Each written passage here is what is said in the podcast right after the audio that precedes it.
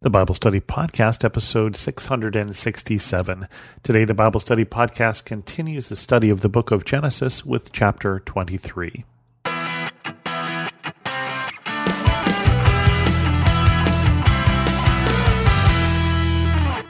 Welcome to the Bible Study Podcast. I'm your host, Chris Christensen.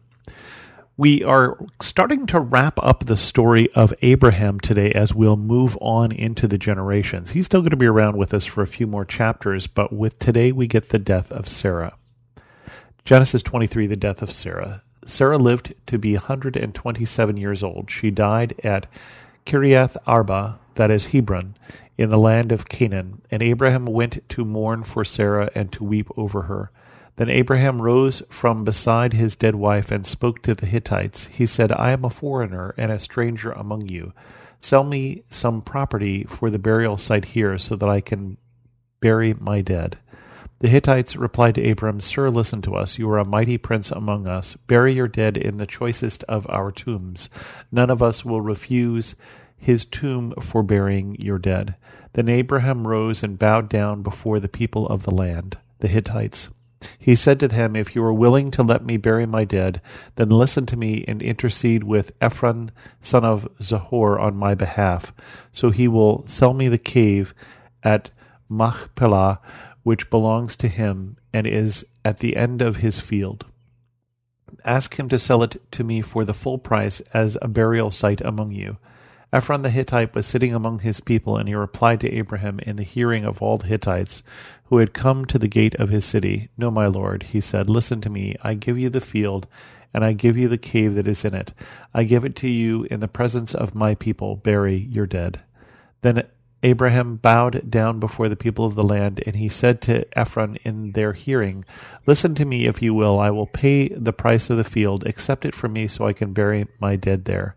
Ephron answered Abraham, Listen to me, my lord. The land is worth four hundred shekels of silver. But what is that between you and me? Bury your dead. Abraham agreed to Ephron's terms and weighed out for him the price he had named in the hearing of the Hittites, four hundred shekels of silver, according to the weight current among the merchants. So Ephron's field in Machpelah near Mamre, both the field and the cave in it, and all the trees within the borders of the field were deeded to Abraham as his property in the presence of all the Hittites who had come to the gate of the city. After Abraham buried his wife Sarah in the cave in the field of Machpelah near Mamre, which is at Hebron, in the land of Canaan. So the field and the cave in it were deeded to Abram by the Hittites as a burial site.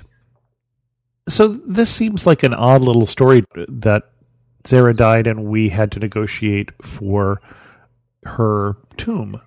And I suspect that this is not the only negotiation that Abram did. Abram probably negotiated for sheep. He probably negotiated for feed, for land, potentially, for all sorts of different things.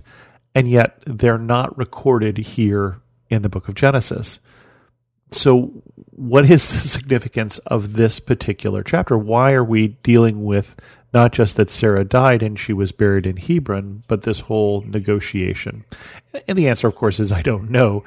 But there's some interesting things that I see as I look at this. Now, coincidentally, as I'm recording this, I'm recording this on Saturday, July the 4th.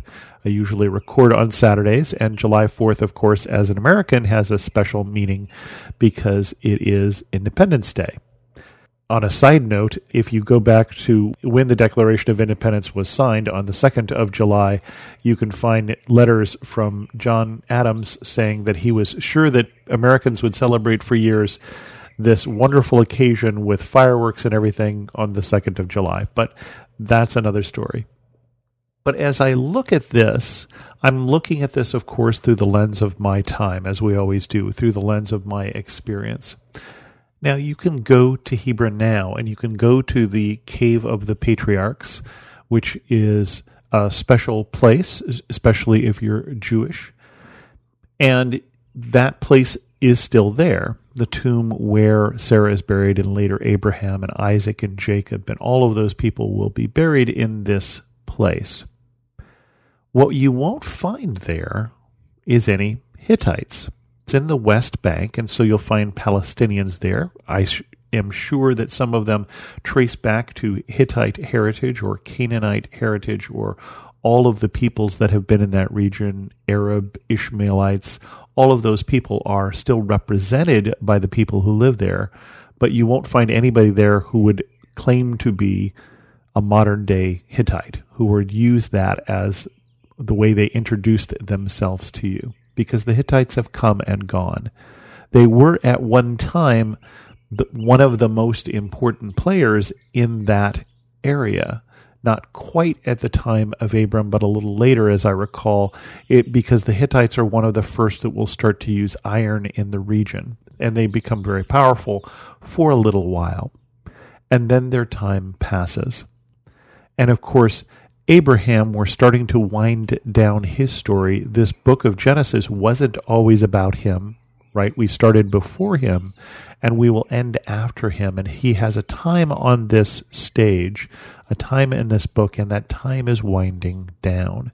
In the next chapter, we'll be starting to focus on Isaac, his son, who is going to go find a wife. Because that's the way things happen. We have a certain amount of time, and then our time passes. And of course, the reason that that strikes me as very interesting today is that I'm saying this on July 4th, which for me is that date that I remember when my country got started. And there's really no reason to believe that my country won't be like so many other countries historically whose time passed. And it's sad to remember that. It's sad to remember the passing of Sarah. I suspect if for the Hittites it was sad when their time started to pass when they started to be eclipsed by other nations.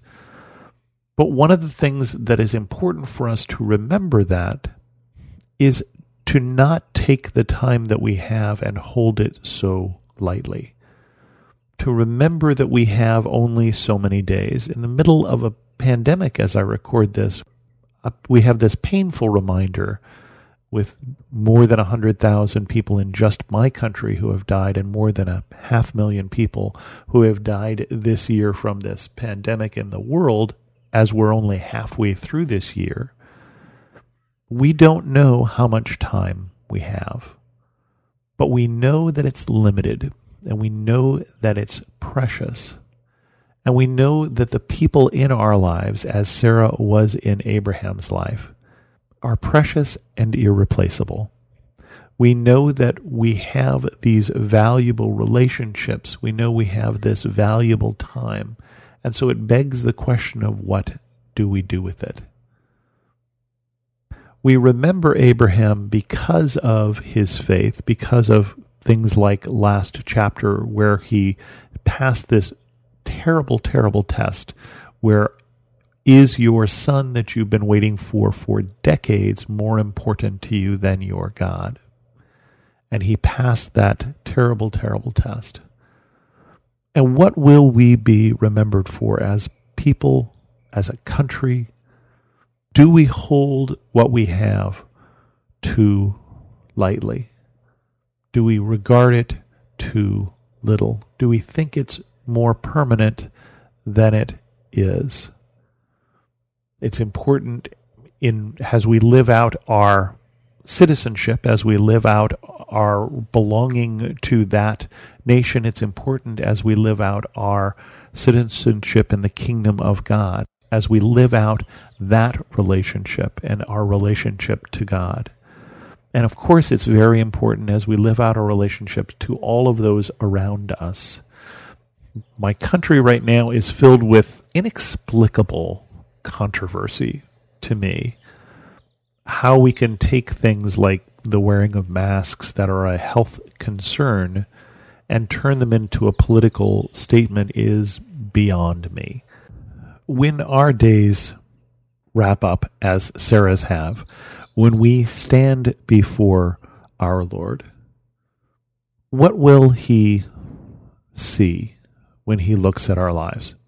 Will he see people who put others first, who put the care of others first, who put the well being of others first? Or will he see people who are selfish and shallow and hollow. I pray that in us this week, He will see people who reflect His Son, people who reflect love. And that is my prayer for you this week. And with that, we'll end this episode of the Bible Study Podcast. If you have any questions, send an email to host at thebiblestudypodcast.com or better yet, leave a comment on this episode at thebiblestudypodcast.com. And thanks so much for listening.